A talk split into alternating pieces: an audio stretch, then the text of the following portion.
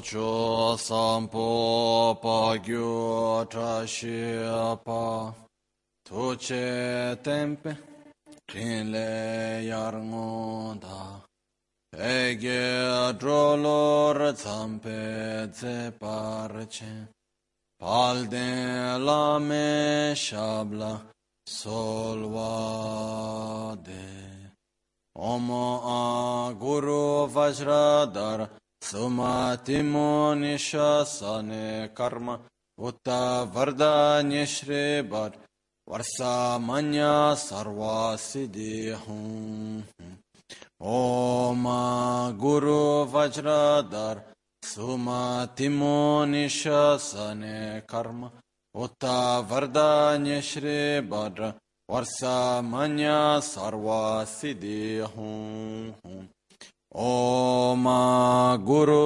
वज्रधर सुमतिमुनिशने कर्म उत वरदान्य श्री भद्र वर्षमन्य सर्व सिद्धि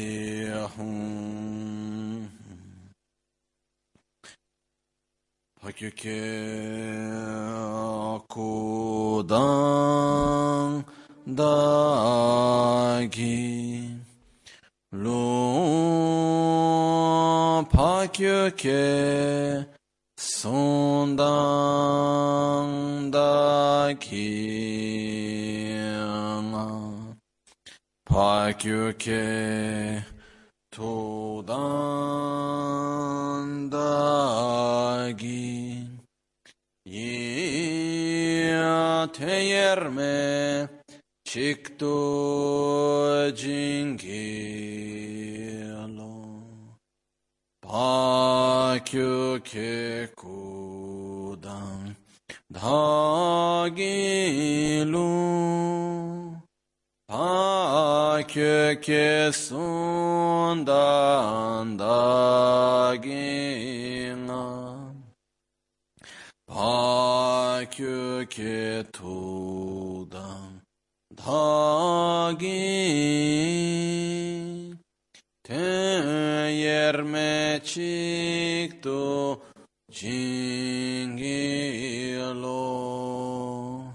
Ma köke kudan dagilu Ma köke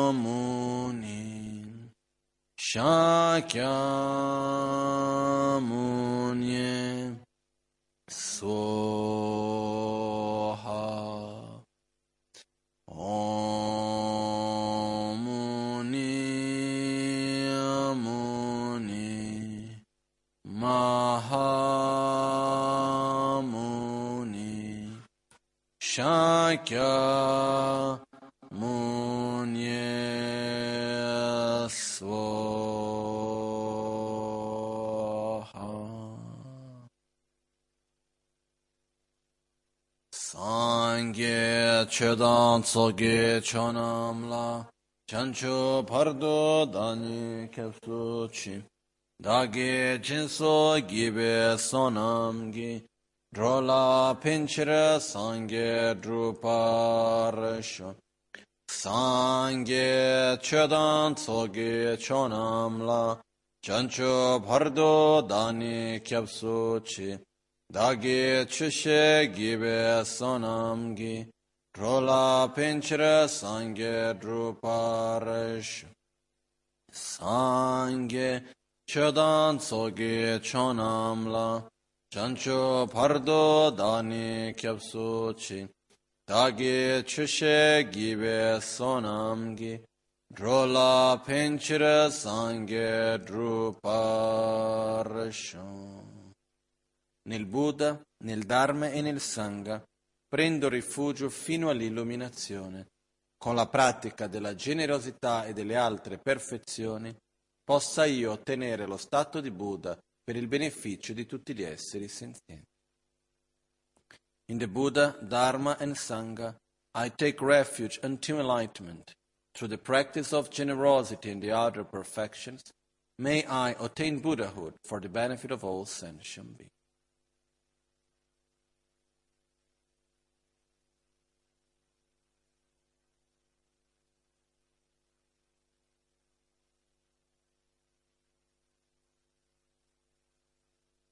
So, this morning we have seen that we have divided the practice into uh, seven different uh, steps.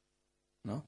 And uh, so we have seen we have the preliminaries, then after the preliminaries, we have the invocation of the merit field. After that, we have the seven limb prayers. Then after that, we have the requesting the blessings, meditation on the gradual path to enlightenment, uh, the absorption of the merit field, and then finally we have the final dedications, okay? So now we go to the first one and we'll go into details on the different aspects of the first one. So, the first one, which is the preliminary prayers, as we go through the text, we have the explanation done by Panchen Lobsang Chökyi Gyaltsen, in which he divides it into um, taking refuge, generation of the bodhicitta, four limitless meditations. Then after that, there is generation as the deity, purification of the place, and purification of the offerings. Okay? We can add one more in the middle of this, which is the generation of the motivation. Okay? So this is the very normal sequence that normally we will find in most of the practices, which is one, taking refuge, two, generation of the, motiv- of the bodhicitta, Three, uh, for limitless meditation. Four, generation of the motivation. Five, self generation as the deity. Six, purification of the place, of the environment. Seven, purification and transformation of the offerings. Okay? So this is a very, very common way of doing. But when we go to the actual text written by Kedrup Sangye Yeshe, the first part, one of the order here is changed which is the order of the self generation as a deity. Instead of being in number five, it is in number one. Okay? So we may ask what is right and what is wrong. What is the right, doing, right, right way of doing it? Actually, both of them are right. But they are for different moments of our own practice, which is for those that are beginners, it's better to start by taking refuge and then generate oneself as the deity afterwards. When we are more advanced in our practice of Anuttara Yoga Tantra on the Vajrayana path, it's better to start first by generating ourselves as the deity, because we are supposed to be 24 hours as the deity. So you already start at the deity and you take refuge as the deity. But this is actually something quite to, to, to be first as the deity and then take refuge in that way. It's already quite a high level practice already. Okay? So this is something not so easy to explain and to understand and to meditate in this way. That's why Pabongka Rinpoche, he stated very clear that for beginners, which is most of us, at least me, uh, we should start by reciting verse number two first. So we start with Rab Karges and Chimbungangile. And then after verse number six, we will recite verse number one. Okay? So, this is also because in the beginning, when we take refuge, We need to recognize our own suffering, the cause of our suffering, wish to get out of suffering. And if we're beginners, we believe we make a big conflict between am I a Buddha in this moment or am I taking refuge? We don't know how to fix the two things together, okay? This is because we are a beginner. We don't know how to put things together. But as we move along the path, we will learn how to put all of this together. But in the beginning, it becomes very difficult. So, that's why as we as beginners, we go we put it afterwards. Because if we read verse number one, it says, Dechengang rangi lamalha kander salve kule wesertso chochu trobe nochu jinlape tabaranjan bashi yöndengi köbe keba pyonsun tsokpar gyor. Within great bliss, I manifest as a guru yidam.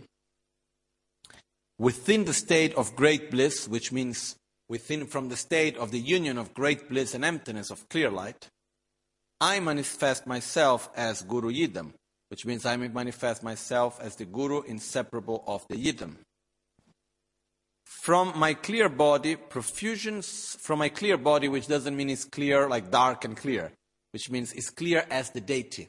From my body as being clear as the deity, profusions of light rays radiate forth to the ten directions, blessing the environment and the beings therein all becomes mostly most perfectly arrayed with only excellent qualities, infinitely pure. So, as we see, the first verse is generating oneself as the deity and purifying the environment. Okay, that's the first verse. So, let's uh, understand a little bit how actually these seven steps of the preliminaries are organized through the verses of the Guru Puja. Okay? So, we would go. The first step, as we said, the common step is to take refuge. And we have verse number two and verse number three is taking refuge. After that, we have verse number four that is basically the part of uh, generating the bodhicitta and meditating on the four limitless. We do that in the moment of verse number 4. Then verse number 5 and verse number 6 is generating the motivation. Then verse number 1, generating oneself as the deity and blessing the environment, purifying the environment. Verse number 7 and 8 is blessing and transforming and blessing the offerings. Okay, purifying, transforming, and blessing the offerings. So, as we may see from that, we have here the seven steps. Once again, taking refuge, one. Generating the bodhicitta, two. Meditating on the four limitless, three. Generate, uh, generating the right motivation, four. Generating oneself as the deity, five. Purifying the environment, six. Purifying the offerings, seven. Okay? So, verse number two and three, we have generation of the motiva- of uh, taking refuge. Verse number four, we have generation of the bodhicitta and the four limitless are inside there. Verse number five and six, we have the generation of the motivation. Verse number one, generation of ourself as the deity and transformation and purification of the environment. And then we go verse number seven and eight, purification and transformation of the offerings. Okay? So this is how it's structured. For each one of these parts, we have different recitation, different visualization, and a different state of consciousness that we need to generate. Okay? And this is a very, very, very important part of the practice. Okay? Even though it's the very beginning, it's very, very important. If we do that well, it's like the basis for the whole rest. Okay? So, that's why I like to give emphasis and time on this part of the practice, especially for us as beginners. Okay? Quindi questa prima parte della pratica, che sono questi sette passaggi, sono estremamente importanti, anche se sono proprio l'inizio, sono i primi otto versi, però sono estremamente importanti, danno la base per tutto il resto della pratica dopo e vanno fatti bene. Quindi vorrei dedicare un po' di tempo per spiegare bene questi primi passaggi, ok? Ognuno di questi sette passaggi ha una sua recitazione, una sua visualizzazione uno stato di coscienza che va generato. Perciò adesso vediamo quali sono questi, ok? Cominciamo dal primo, la presa di rifugio. Perciò la spiegazione che vi darò è mettendo il verso 1 dopo il verso 6. No, un attimo solo una cosa che ho dimenticato in inglese. Just one thing I didn't say before is that uh, Pabongka Rinpoche described very clear that for beginners we should recite verse number 1 after verse number 6. Then someone may ask, why are we doing differently? Because basically, like uh, we are following very much the tradition from Tashi Lhumpo. In Tashi Lhumpo, they recite verse number one in the place number one, which means where we do commonly, we do like this. Then when you do by yourself at home, you can change. Okay? But normally when we do in an assembly, we keep doing first the taking of refuge, and then after, first we do the generation as the deity, and after we do taking of refuge. Uh, but sometimes you may see, for example, when monks may come, they always start from verse number two. Okay? Actually, both of them are right. It's just a matter of following one tradition or another. So in Tashi Tashilumpo, they follow in this way. Rinpoche here chose to follow in this way, so that's how we follow. But it's not that one is right and the other one is wrong. It's just two different emphases that are put. Okay?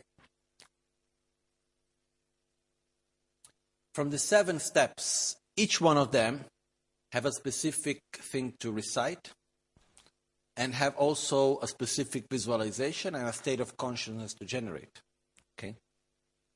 So we start with the first one, which is taking refuge, which in the Guru Puja is verse number 2 and verse number 3. Okay? So, as we say, Rapkar gesin chimbo ngangi le dagdang kanya magen semche nam tengne chisi chanchup nimpo par lama kuncho sumla kyapsu drone. Namo Gurubhye, Namo Buddhaya, Namo Dharmaya, Namo Sanghaya. So, this is what we recite. When we recite Namo Gurubhye, Namo Buddhaya, Namo Dharmaya, Namo Sanghaya, we recite that three times, normally.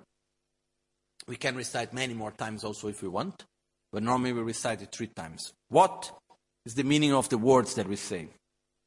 Rapkar gesem chembe ngang le.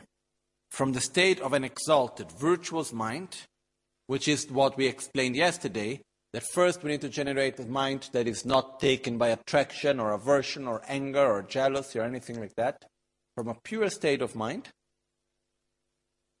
from a state of an exalted, white, virtuous mind, I and all mother sentient beings, vast as space, from this moment until our enlightenment, go for refuge to the gurus and to the three precious gems, the three jewels. So, what does that mean? At this moment, actually, the focus is in ourself, but we visualize the other sentient beings taking refuge with us together. But in order to understand this well, the meaning of this verse well, we need to understand what is taking refuge, first of all. What are the three jewels? And what is enlightenment, really? So let's start by the meaning of taking refuge. Taking refuge the word itself already says a lot. It means I am in a situation of difficulty, and there is something that can help me out of it.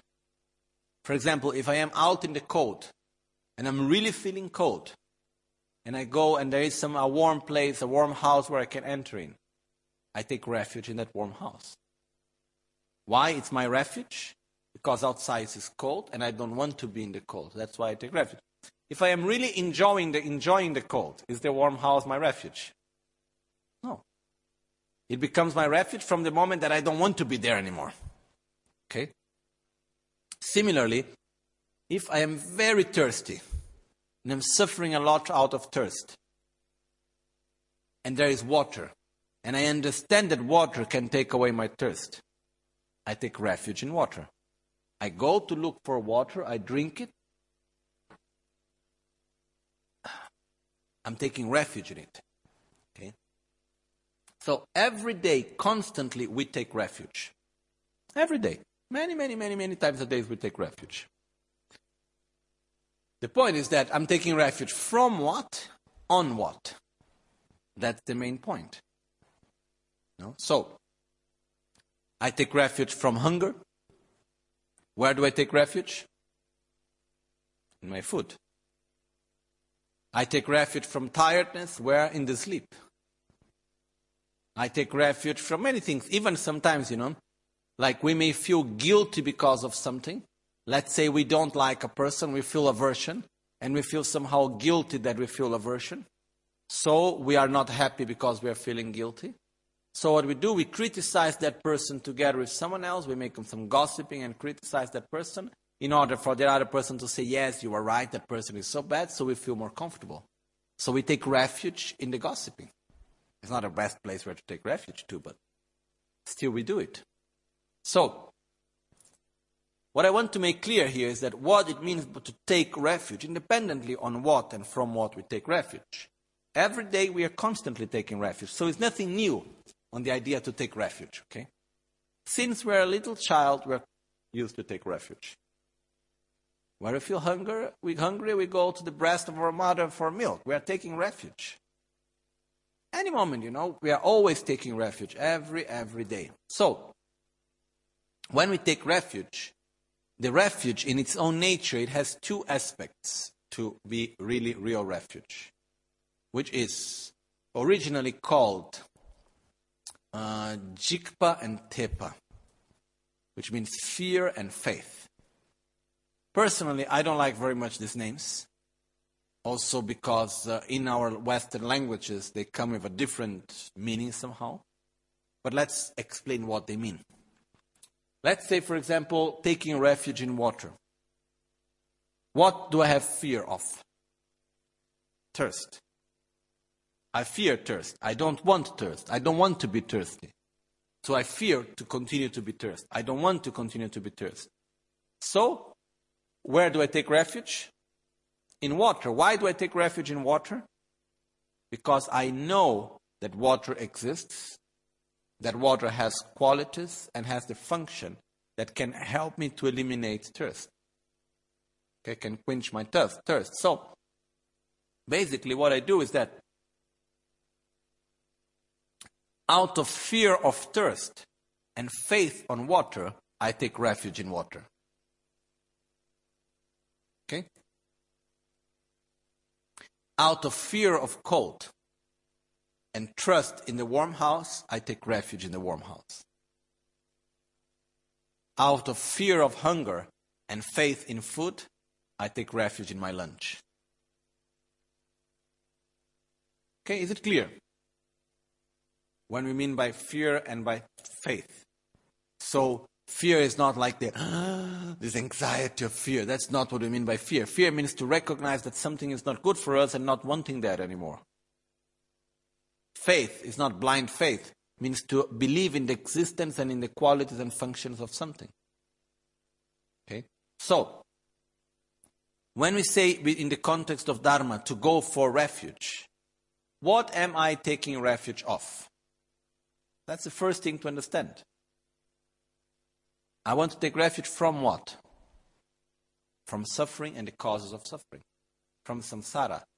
I don't want any more to suffer.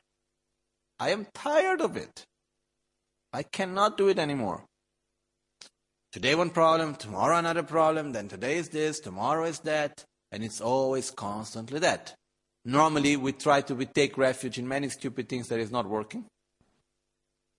We take refuge in our health.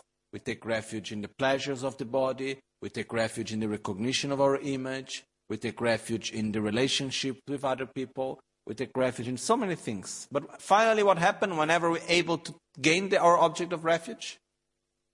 It's not enough. So it means we are taking refuge in the wrong things. So, and we do that every day. So, when we say to go for refuge in the context of Buddhist practice, we take refuge from our suffering, from samsara. What is samsara? Samsara is not a place. Samsara is not a jail, let's say. If we make the example of the mala turning, no? I have here the mala that is turning, the movement of the mala, the place where the mala is turning, and I have a force that is the very small movement of my finger that makes the mala to move. Okay? I stop doing the movement of my finger, the mala stops. Okay? So the mala is turning. So if we compare this to samsara, The place where the mala is moving is where samsara is happening, which is this planet, this existence where we are. That's the place where it moves. The mala itself, it's ourselves. We that are turning in samsara. The way how it's turning, which means the how to say the movement itself, is the process of birth and um, how to say is, is the process of birth, aging, sickness, and death. Okay? Sorry. It's the process of birth, aging, sickness, and death. This is the actual process of the turning. And then after that, there is the actual force that is making the movement, which is mental defilements, karma, and suffering. Okay? Can you just take this one moment?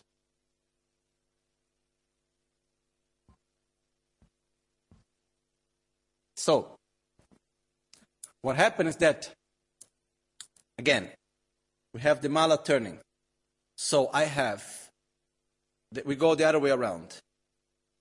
The movement is being done by, by a small force that is our mental defilements, the actions that we do, karma, and the results of suffering. And one is making the other turn around. Because out of suffering, I react with mental defilements. Out of that, I do actions that is karma. Karma brings suffering. Okay? How does this movement manifest? Manifest when the mala is moving. What is the movement of the mala? Is birth, aging, sickness, and death. Birth, aging, sickness, and death. Birth, aging, sickness, and death. Birth, aging, sickness, and death. Birth, aging, sickness, and death. And like this, we can go on and on and on and on. Who is the one moving? We are. We sentient beings. Where are we moving in this existence where we are? Okay, so what is samsara? It's not the place where we move. I can change the malaying and I can make it turn in many different places. It's going to be the same thing. What is actually, what's the only way to stop it? Stop the little movement that I was doing with my finger. Where is that movement? That's called the actual circle, the actual cycle of samsara. That is the cycle of mental defilements, actions, which is karma, and suffering. So mental defilements brings karma, karma brings suffering. Suffering brings mental defilements. And like this we go on and on and on and on. So we need to cut this by basically cutting our mental defilements, which is ignorance in the root. Okay? So when we take refuge, we recognize that we don't want to be anymore in samsara. It's too difficult, it's too hard. One moment is good, the other moment, maybe we have one rebirth that is quite okay. Then the next rebirth, we don't know how it's going to be. Then the next one also, we don't know. It's too much. So I simply want to get completely out of samsara.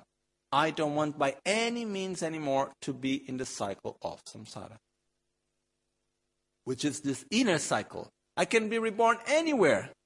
I'm not going to go out of samsara if, it, if I don't eliminate my suffering, my ignorance. I can be even reborn in the Pure Land together with Buddha Maitreya. It's going to be wonderful for sure. It's a very good opportunity for me to eliminate my ignorance and so on, but I'm still going to be in samsara. Because I still have ignorance, and so on and so on. So, when we take refuge, we look upon ourselves. And we say, I don't want anymore to be in this situation, really. I'm too tired of it. But can I get out only by myself? No. If I could, would I have already done it? But I don't know how. I really don't know. I am blind with ignorance. So now comes the three jewels, which is Buddha, Dharma, and Sangha. And the Guru that is the embodiment of Buddha, Dharma, and Sangha. Buddha is the one that shows me the path. So I take refuge in the Buddha to show me the path. You who have already done this path, who know it so clear and well, please help me. I take refuge in the Dharma, that is the actual path to follow. I take refuge in the Sangha, that is the spiritual company during my path. And within this process, it is called the three precious gems or the three jewels. In Tibetan, it's called kun chok. Kun means rare, chok means excellent. The most excellent within everything that is rare. Okay, that is translated as jewel. But actually, the real word is not jewel. Jewel in Tibetan is norbu. Okay? The real word in Tibetan is kun chok, which means the most. Chok means excellent. Kun means rare. So it's the most, the, the most excellent from the most rare. Excellent and rare. So, what is so excellent and rare? The one that shows me the path, the actual path to follow, and the spiritual company during my path. And the Guru as the embodiment, as the connection, the embodiment of Buddha, Dharma, and Sangha. And I take refuge until enlightenment, which means until I do not eliminate completely all mental defilements and I do not develop my qualities to their maximum potential, I'm going to take refuge. Please help me. Once I am same as you, you don't need to help me anymore. We become one and inseparable. We are of the same nature. But until I don't become exactly like you, please help me. Please show me the path. Well, I know the path by myself. Okay, we can go together. But until that moment, I need your help. Okay? So, this is what we say in these verses. And as we recite the visualization that we do, we have just finished the part in which we have meditated on our own breath. So we bring our mind to a state of calm and balance. Then within that state, in front of us, we visualize Guru Buddha. Guru Buddha is in the appearance of Buddha Shakyamuni, just as we have represented here behind me. Okay? And uh, there are many ways, actually, how to make the visualization of the refuge field. Uh, I'm explaining now the most simple one. There are some very, very complex one, okay? But I think we don't need to go through that right now. We can just go to the simple one, which is the one that personally I prefer the most. So, we visualize in front of us Guru Buddha in the appearance as Buddha Shakyamuni, inseparable of our gurus and of all Buddhas. He's seated on a throne uh, which is held by eight lions with a lotus flower, a sun, and a moon cushion. Above this is Guru Buddha in the appearance of Buddha Shakyamuni, cross legged, with the monastic robes, the right hand touching the earth, the left hand in the mudra of meditation holding a vase full of nectar. He is smiling at us, okay, beautiful smile, Eh, with the appearance as Buddha Shakyamuni. And his body is golden in color. As we visualize Buddha, Buddha is the embodiment of all the qualities of all holy beings. As then we make we look upon ourselves as we do the visualization and we concentrate in a moment after we visualize Guru Buddha in front of us, we concentrate on ourselves and then we say, I don't want anymore. We look at our anger, miserliness, ignorance, negative karma, and we say, I don't want this anymore. I really don't want anymore. So please, Guru Buddha, help me. And then we can also visualize other sentient beings around us. They are asking for refuge together in the same time. But we concentrate mostly at ourselves at this moment. Then, as we make the request, uh, we are reciting the first part, verse number two, as we make the request. So we say, From the state of an exalted, white, virtuous mind, I and all other sentient beings, vast as space, from this moment up until our enlightenment, go for refuge to the gurus and the three precious gems. I take refuge. So in this moment, we take refuge. We ask for help to Guru Buddha. Then we imagine that he accepts with a smile, he accepts our request. And we feel so grateful, so happy. It's like we are in a place that is so cold. Then we start knocking in the door to open, you know. And then suddenly they start opening the door and they say, You can come in. Oh, it comes such a great joy, no? Oh, I can be protected. So at that moment, what we do is that we visualize that from the five chakras of Guru Buddha, white, red, blue, yellow, and green light emanates, absorbing at our five chakras at our crown, throat, heart, navel, and sacral chakra. The green light, the, the, the five colored lights are coming. The lights are of the nature of love, compassion, wisdom, healing. They are really like, how to say, uh, not just like normal light. It's really like healing in a way. And then we feel protected, we feel loved, we feel this connection with between us and Guru Buddha that becomes strong, deep, powerful. And uh, the, as the light and nectar comes and absorbs into our five chakras, our negativities are purified, our qualities are revitalized, and uh, we feel this strong connection between us and Guru Buddha that gets deeper and deeper, stronger and stronger. Okay? So, this is what we do. The state of consciousness that we generate at that moment is that actually of love towards ourselves.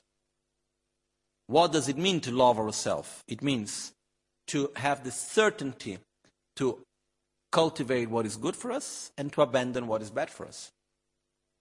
It's like, I'm not going to keep anymore anything that is harmful to myself, and I'm not going to avoid anymore uh, accumulating what is positive to myself. So, to have this determination to cultivate what is good, to abandon what is bad for us.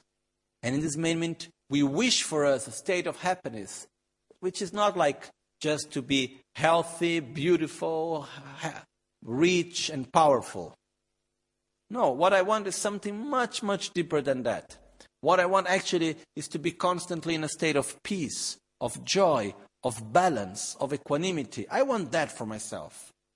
That's what I mostly want. So I take go for refuge. And in this moment, it's like really loving ourselves, wanting the best for ourselves, and doing it.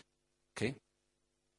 So it's really like doing the best for ourselves. So this moment is like developing love towards ourselves. It's also developing uh, renunciation. The word renunciation also means definitive emergence, which means to have the certainty that we can get out of suffering.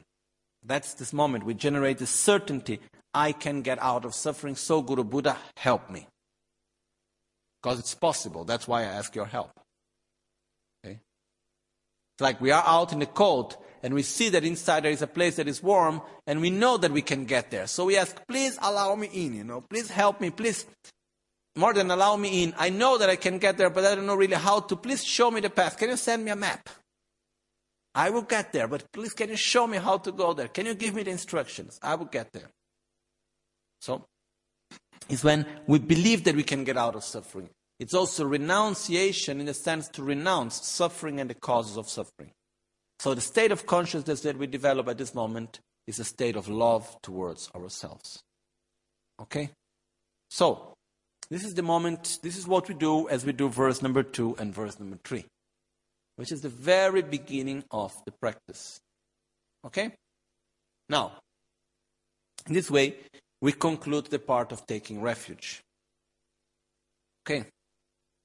Bene. Adesso Dopo aver fatto la presa di rifugio, la prossima parte viene chiamata la generazione della bodhicitta e le quattro meditazioni illimitate, che si fa con il verso numero 4 che si recita tre volte. Ah, una sola cosa, scusate. So, one other thing also that I, it's also possible to do is when we get to this part, as we do the visualization, we can recite many, many times the taking of refuge also. One mala, we can do a retreat here and do it many, many times again. So we do Namo Guru Bhya, Namo Buddhaya, Namo Dharmaya, Namo Sanghaya, Namo Guru Bhya, Namo Buddhaya, Namo Dharmaya, Namo Sanghaya, Namo Guru Bhya, Namo Buddhaya, Namo Dharmaya, Namo Sanghaya, Namo Guru Bhya, Namo Buddhaya, Namo Dharmaya, Namo Namo Guru Bhya, Namo Buddhaya, Namo Dharmaya, Namo Sanghaya, Namo Guru Bhya, Namo Buddhaya, Namo Dharmaya, Namo Sanghaya. We can do it many times. It's also very good to do retreat on it, like 100,000 times. And as we do it, we continue with the visualization. So to stabilize the taking of refuge. Once we do that for a long time by doing the visualization, the right attitude, and so on, next time when we just do Namo Guru Namo Buddhaya, Namo Dharmaya, Namo Sanghaya, one time even, we are already getting back to that state of consciousness and to the visualization and so on. That's why we recite a lot, to get used to it, to get familiarized with the taking of refuge. Okay? So,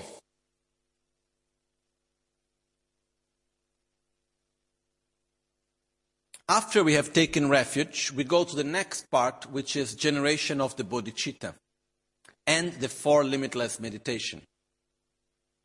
The generation of bodhicitta and the four limitless, uh, the four limitless meditations are within verse number four. Okay? So, within verse number four, what we do is that as we say, Ma simchen kungi tungi chir dani lamal har gyurne, simchen tamche lamalai koban chola kopar cha. As we say in English, for the sake of all mother sentient beings, I transform myself into Guru Yidam, and thus shall I lead all sentient beings to a Guru Yidam's supreme enlightenment. So first of all, for the sake of all mother sentient beings, what is their sake? What is their benefit? Is for the enlightenment. So in order for all sentient beings to get out of the cycle of suffering, to get out of samsara, to reach the final state of enlightenment, so, all sentient beings, who are all sentient beings? Each and every one, there is no exception. It's the people that we relate every day, is our friends, our enemies, is everyone. That's all mother sentient beings. It's not like, oh, may all sentient beings be free from suffering and its causes, with exception of this, that, that, and that other person. That's not working, really. Okay? It's the, completely the other way around.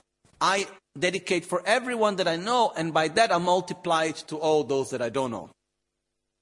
Okay, not the other way around.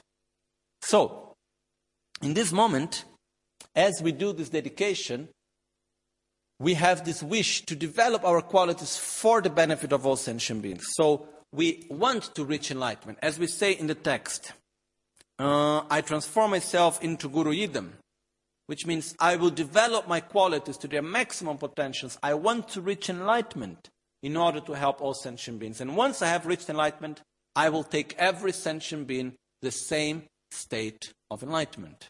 Okay? So, to understand better the practice here, the most important part is the visualization, and it's the most complex part also. So, the visualization that we do here is the following.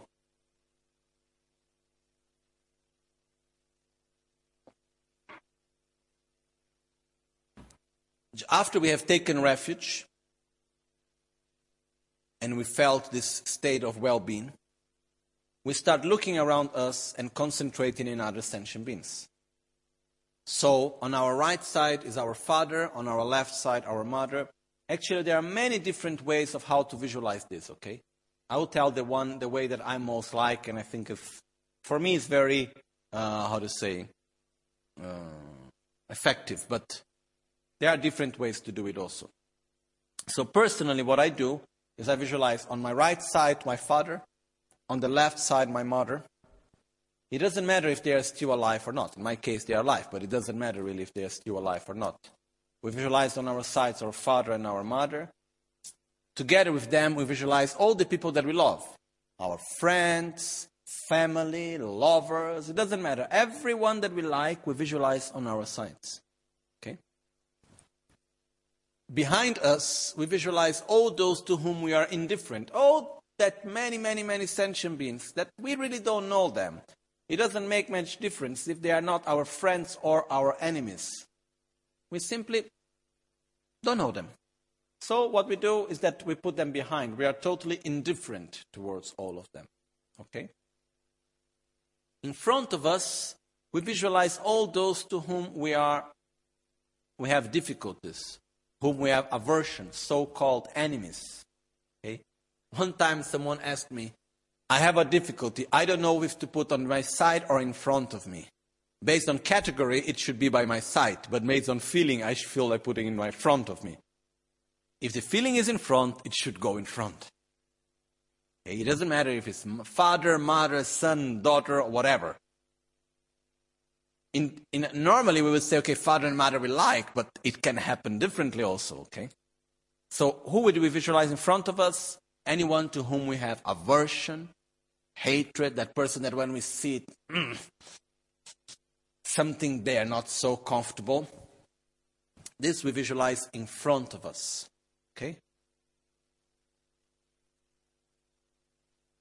Anyone, mostly people that uh, we have aversion, that It can also be related to fear also. But it's mostly like to whom we have aversion, people that we don't like. That uh, they are not nice to us and we are not nice to them, and uh, there is this aversion, okay? So, people that whom we don't have a good feeling, okay? And we put them in front of us. If we don't have anyone better, then we leave no one in front of us. So above is Guru Buddha, below is the people that we don't like, just in front of us. Then what will happen is that we start, first of all, to observe them by starting to observe those on our sides. It's like looking in their eyes. First of all, is being conscious of their presence. Like sometimes we are on the street and there are people around us and we are not conscious really of the presence of other people. Or we are in the airport or we are in the subway, or we are anywhere, or in the Dharma center. And there we have people around us, and we simply are not really conscious about the people around us. We're not really conscious of who is there. Oh, it's just whatever, you know. So we generate a sort of indifference also very often. So in this moment, we take away our indifference and we start to be conscious of those around us. We look at them without judging. We simply look at them. And there they are around us. And then we start to observe their suffering. We start to see that they really suffer, each one in their way. We start with the people that we love, huh? the people on, on our sides. And we start to see one is sad, the other one is angry, the other one has insatisfaction, one has physical suffering, the other one is in mental suffering. Each one has their own different type of suffering. But everyone is suffering. No exception. Some may be manifesting a moment of joy, but they also have anger, jealousy, envy, ignorance. They are all in the cycle of suffering. So we recognize and we see that each and every one of them wants to be free from suffering without any exception, exactly in the same way. And each and every one of them want to be happy. And most of all, all of them wishes to get out of suffering, and because of that, they do everything they do thinking is the best for their own happiness, guided although by their own ignorance. So, what we do is that we simply observe them, and we see finally that there is no difference between everyone, each one of them. They are all in the same situation. After that, once we have stated that, we start looking behind us. And we see that there is no difference between those behind and those on our sides. They are exactly in the same situation. Then we look in front of us and we see that even those in front of us, actually, there is no difference between them and us. What's the difference between those in front of us and those on our sides and those behind us? All of them suffer.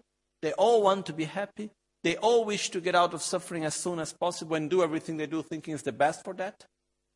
So finally, what's the difference? No. And as we concentrate that there is no difference between those on our sides, behind, and in front, it becomes all the same. It's like somehow if we start turning around and then sides change and front and back change, it becomes all the same. You know? And then at this moment, we simply observe and then we think about the importance of other sentient beings. And we can, for example, think about a verse which I like so much. It's verse number 95 and 96 of the Shantideva's Bodhisattva Charyavatara 8th chapter of concentration. And the verses, I don't remember them exactly by heart, but they say something like that. In the moment that every sentient being wishes to be happy, just in the same way as I do. What is there so special about me that I care only for my happiness? In the moment that every sentient being wishes to be free from suffering, just in the same way as I do, what is there so important about me, so special about me, that I take care only of my suffering? In other words, why am I so special that my happiness and my suffering values more than your happiness and your suffering? If we make this question sincerely to us, we have no answer. That's the truth. At least I have tried to find an answer, I couldn't find it. Why am I so special What do I have that is so special that my suffering is more important than yours?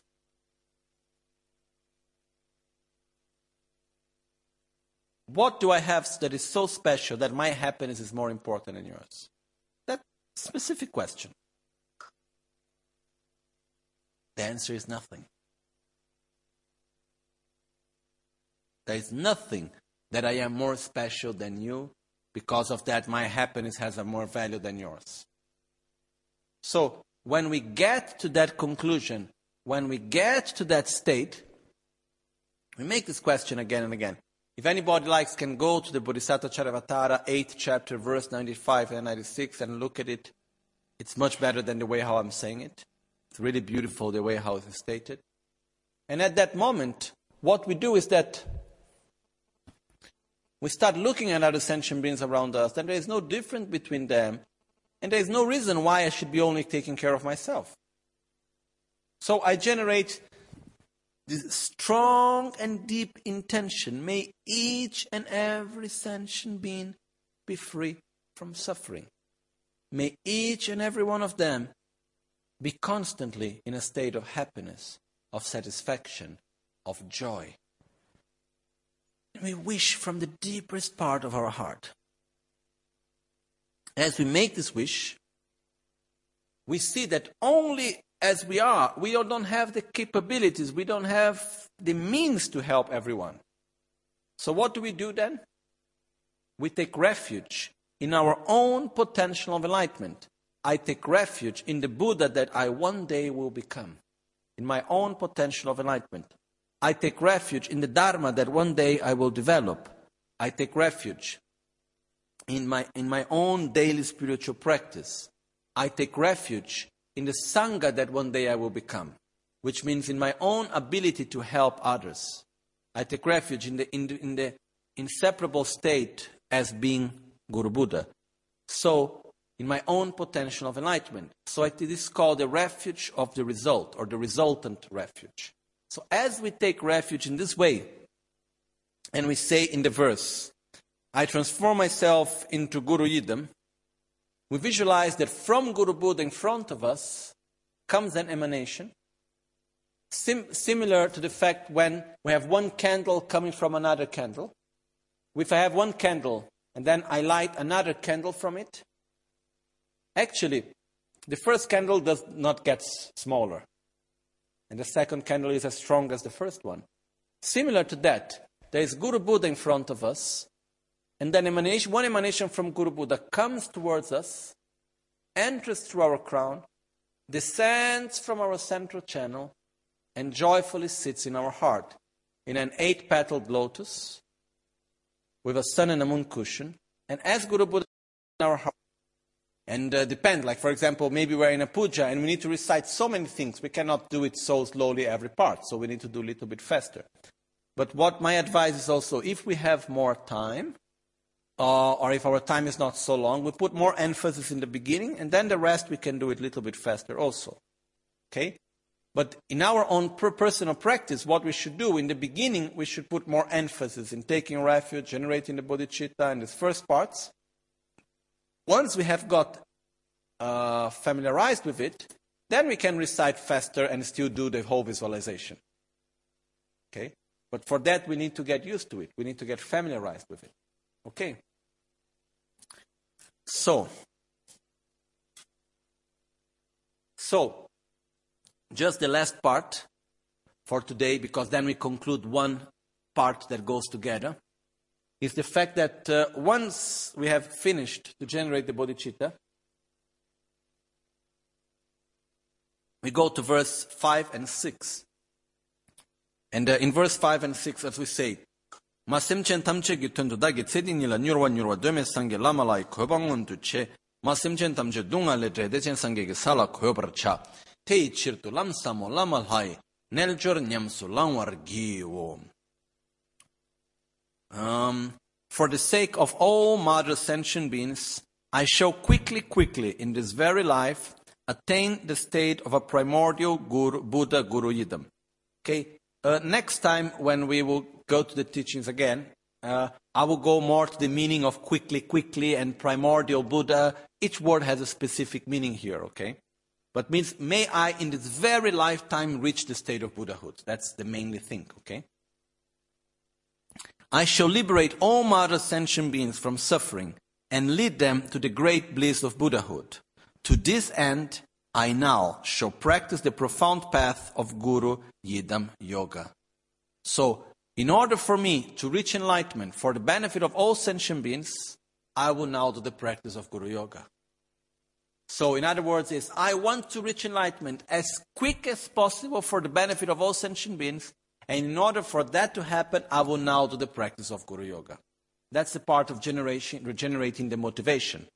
First, we generated the love towards ourselves by taking refuge. Then we generate love towards others by generating the bodhicitta. And now we take these two attitudes, these two states of minds, and within that we say, for that reason, I will now do the practice of Guru Yoga. Why I will do the whole rest of the practice? Because I want to reach enlightenment as quick as possible for the benefit of all sentient beings. And this practice is helping me to reach enlightenment. That's why I want to do it. Okay? So, as we do this, the visualization that we do is that we have in front of us Guru Buddha. Guru Buddha dissolves into light. I personally like to visualize a golden light. This is because Guru Buddha Shakyamuni, in the form of Buddha Shakyamuni, he has a golden body. So for me, comes naturally visualizing in a golden light. So he dissolves into a golden light. The light comes towards me, enters through my forehead, through the central channel, fills the whole central channel. From the central channel, it expands through the body, and from the body, it expands through the whole universe. And the whole universe becomes filled up with light. There is nothing more than infinite light. Okay? In this moment, we meditate on the dissolution of all phenomena. It's like in the moment of death, okay? Can we do the more detailed visualization here? Yes, we could do it, but normally we go directly to the light. So we simply visualize the light coming is like the connection between Guru's Buddha's essence and our essence touching together. So, as the light comes and enters through our central channel, it fills it up and expands from our body. From our body, it expands through the whole universe we enter into the state that is nothing more than infinite light. There is nothing more than this infinite state of great bliss and emptiness. So there is nothing more than an infinite emptiness full of light, empty of inherent existence, inseparable of great bliss. And I am the union of such great bliss and emptiness. I am the Dharmakaya. Okay? From that state, we will go to verse number one in which we say, within great bliss I manifest as Guru Yidam. So, then, from the union of great bliss and emptiness, then once again the universe will manifest, and I will manifest myself as Guru Yidam. Okay, so this is we go to the next lesson. When we go next teachings, we go into details about all of that. But we conclude this part of generating the body, taking refuge, generating the bodhicitta, and generating the motivation. But every part of the practice actually fits perfectly together because it goes. Once we visualize that we dissolve into everything dissolves into light from the state of infinite emptiness full of light i generate myself as guru yidam and the whole environment around me and so on and so on okay and then after we will go into details next time on the, what means by quickly quickly what we mean by primordial buddha and then we will explain uh, the self generation, and then uh, after that, the transformation of the place and the offerings. And then we have also the, um, uh, how to say, generation of the merit field and invocation, and so and so on. Okay? So, as we can see, this first part is already quite a lot, no? It's already quite good. So, Om Ahum is part of the purification of the offerings. Okay? So, as we can see, the practice here, uh, we have, it's quite a lot to do with this first part of the practice. The first page of the Guru Puja is quite full. Huh? We are just up to verse number six. Okay? But, and actually, afterwards is not, for example, if we take the prostrations, it's a very simple visualization for many verses. The offerings is also quite simple. It's like it's very condensed in this very beginning, and then after it's not so condensed. Okay? But that's why I think it's important for us to put emphasis in this beginning of the practice. That's also why when we recite the Guru Pujas with time, normally we have the first part that we recite very slowly, and then after we can go a little bit quicker also. Because we have much more to visualize and to do in this very beginning of the practice also. Okay? So, my advice is that everyone can practice these parts with more calm, so we can get familiarized with it. Then after it becomes easier and easier. Okay? Normally in the practice, it's said to be like this. In the beginning, we should practice in the middle way. Not too fast, not too slow, which means not making it too lengthy or not making it too short. So we do the visualization without going into too many details, but we do it. Next step, we go into every detail and we make it very long. Once we get familiarized in making it long, then we make it very short but without losing the quality of the long one. Okay? That's the way of practicing. First middle, when we get familiarized to the middle way, then we go to the long. When we go to get familiarized to the long way of doing it, then we go to the short without losing the quality of the long. You know? It's said to be that the great masters of the Kadampa tradition, they could meditate on actually recalling all the gradual path to enlightenment in the time it was needed to go to put one to go up to a horse actually when they were riding a horse just the time to go from one foot to the other of the saddle that was the time that they needed to meditate on the whole path to enlightenment basically which means like to remember all the steps that they needed to go to enlightenment why because they meditated on it so much then it gets easy okay so that's why, for example, taking refuge. First, we need to do middle way. Then, when we see that we are used, then we go deep. We do the recitation many, many, many, many, many times. We go into details of the visualization. We feel it. When we have done it so well, then we do it very short, very quick, without losing the quality. Then we do the same one, the same with generation of the bodhicitta. Then we do the same with the motivation. Then we do with generation ourselves as the deity. And like this, we go on with the practice. Okay? So in this way, we will train ourselves within it. Okay? So just one last thing. Otherwise, after I forget this, maybe the next time. Why do we recite it in Tibetan? There are many reasons, actually, why we recite in Tibetan. In one way, sure, it's important for us to know the meaning. That's why we have a translation on the site. But the reason why I like reciting in Tibetan also, one of the first reasons is that Personally, I do not have much trust in translations. It doesn't matter how good a translator may be. Tibetan language is a language that, for example, Sherab is doing our translation. He's very good in his translations, really doing very good quality translations. But still, when you take a word in Tibetan, very often, not all words, but very often, when you take a word in a prayer in Tibetan, and you put it into English or into Spanish or Portuguese or Italian, any of our Western languages, what happens is that there are different ways of reading that word in Tibetan and different interpretations that you can give. But when you make a translation, you must choose one interpretation. So, in the moment we make a translation, we are choosing one interpretation. And we are taking away the other possibilities. Okay?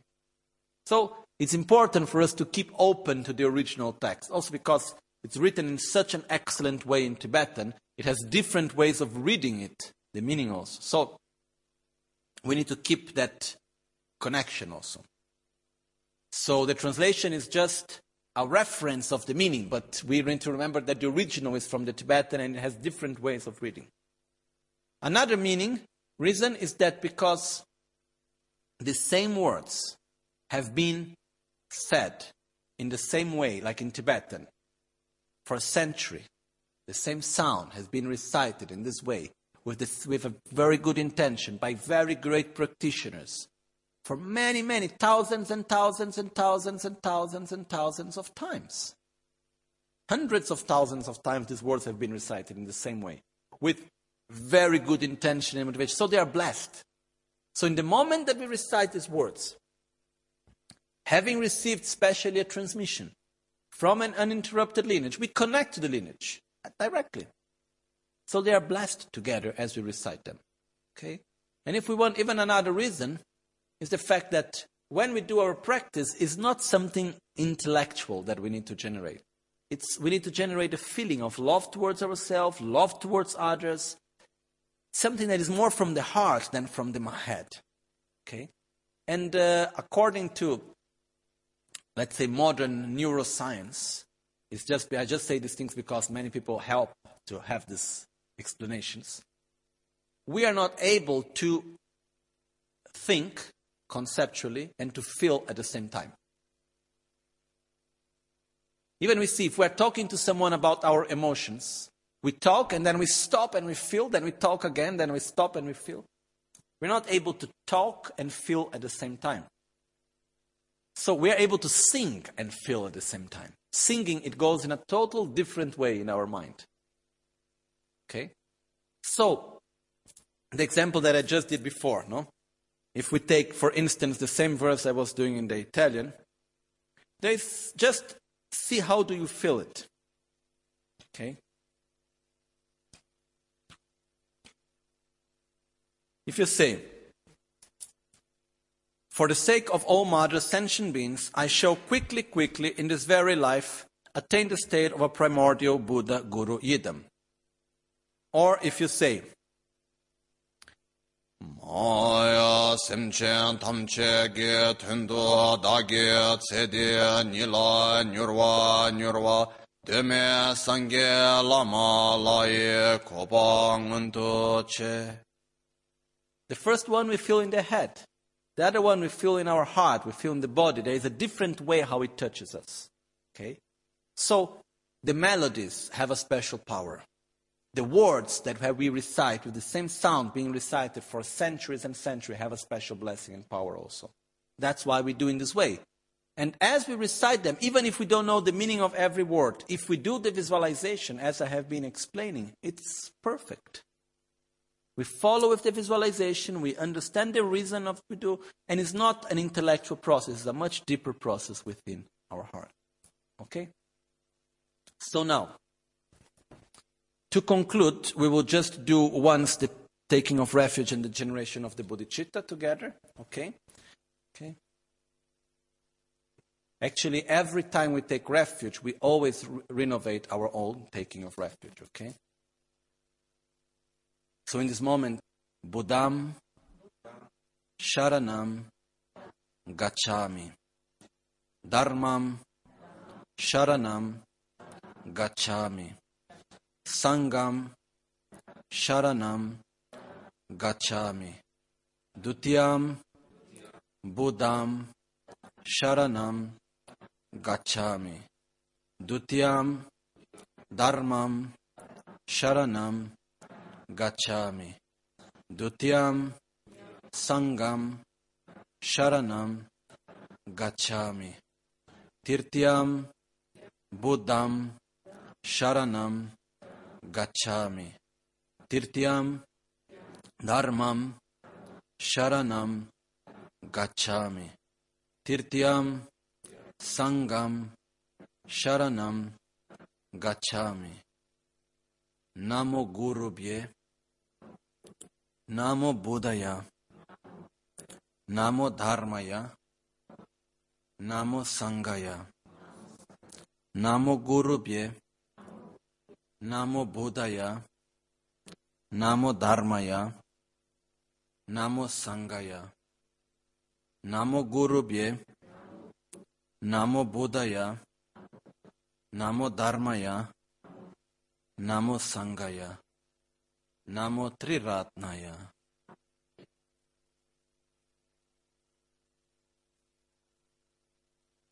Rab karge sen chembo ngang nile. Dadang kanya magen sem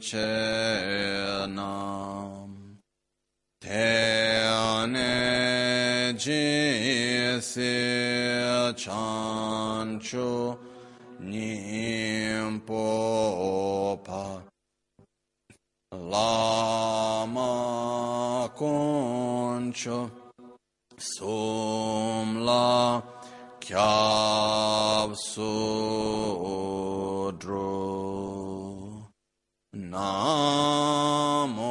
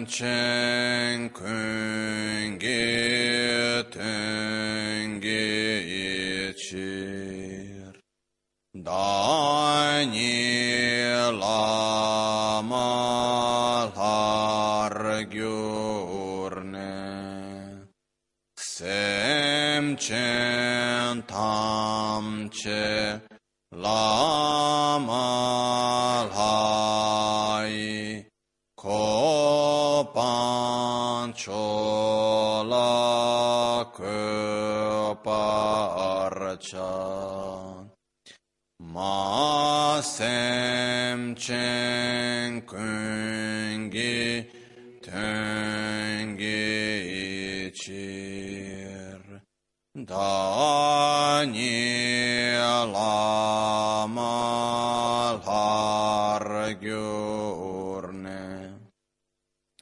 Semchen tamche lamal hai ko panchola köparcha ma semchen kungi tengi chir. Dani lama lar gyurne. Sem chen tam chen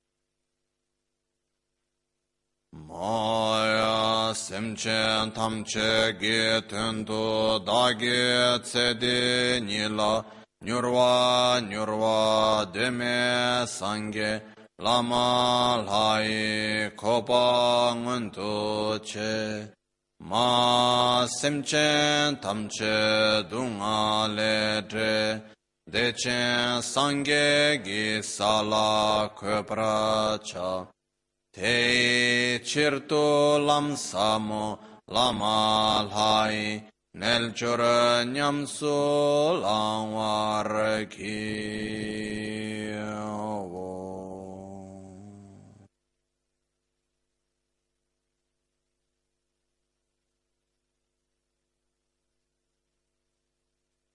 From the union of great bliss and emptiness appears the universe, and we appear in a pure form as Guru Yidam.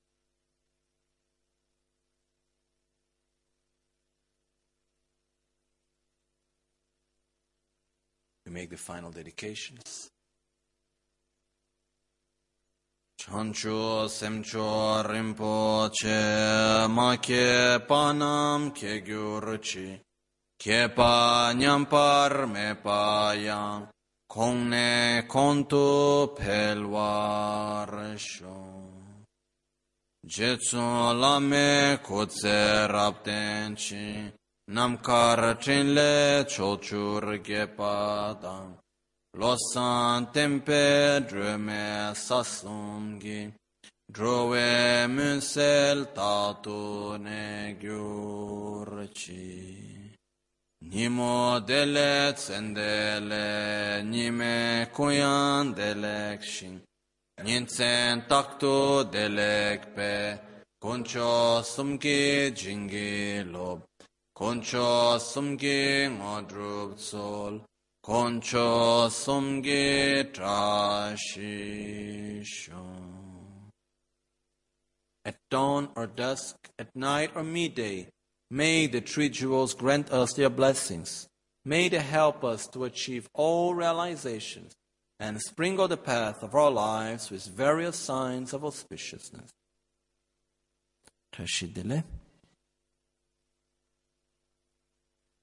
So, uh, we will have the. Um, tomorrow, I have teachings in Milan. Wednesday also. Everyone is welcome.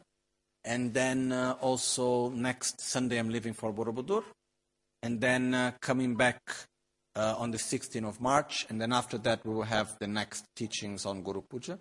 So I request, if possible, for you please to train a little bit on what we have seen, do this part of the practice of taking refuge and bodhicitta and generating the motivation, especially so that when we go on with the explanations after, it's more easy for us as we move on also. We have some experience on what we have already seen. Okay? Uh, so we will do now start directly with the tzok offering because it's a little bit late. And then uh, if we do now the, um, this, the, we make a break, our five minutes break becomes 25 minutes break. And then it becomes a little bit too late after all together. So we start, and if anybody needs to leave and like to come to say goodbye, welcome. And those who took refuge also need to come to get a name.